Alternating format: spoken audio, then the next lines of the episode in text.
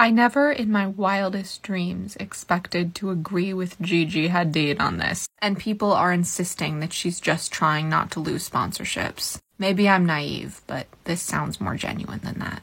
My thoughts are with those affected by this unjustifiable tragedy, and every day that innocent lives are taken by this conflict, too many of which are children. I have deep empathy and heartbreak for the Palestinian struggle and life under occupation. It's a responsibility I hold daily.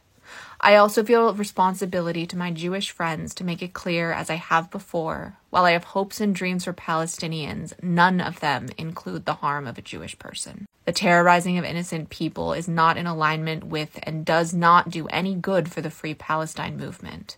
The idea that it does has fueled a painful decades long cycle of back and forth retaliation, which no innocent civilian, Palestinian or Israeli, deserves to be the casualty of, and helps perpetuate the false idea that being pro Palestine equals anti Semitic.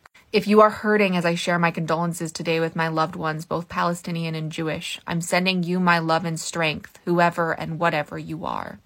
There are a lot of complex, personal, and valid feelings, but every human deserves basic rights, treatment, and security, no matter their nationality, religion, ethnicity, or where they were born. I know my words will never be enough or heal the deep wounds of so many, but I pray for the safety of innocent lives always. Gigi isn't just another celebrity, though I'd probably have posted this even if she was. Her great great grandfather ruled parts of Palestine in the 18th century. So, in a lot of ways, Gigi is like the princess of Palestine, even though her family isn't in the government. So, for her to say that is really, really powerful. In 2015, her father, Mohammed, detailed how they became refugees in their own land that his family had controlled. On Tuesday, Mohammed Hadid added to his family's historical narrative, explaining they sheltered a Jewish refugee family from Poland in their home in Sefad, today Sfat in northern Israel, who later kicked us out of our own home. That's how we became refugees to Syria, and we lost our home in Sefad to a Jewish family that we sheltered when they were refugees from Poland on a ship that was sailing from country to country, and no one would take them. They were our guest for two years until they made us refugees and they kicked us out of our own home. That is my history.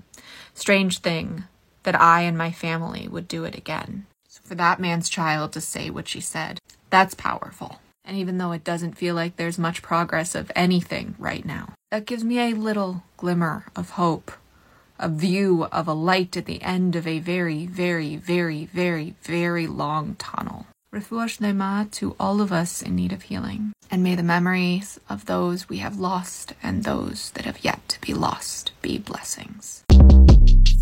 Shortcast Club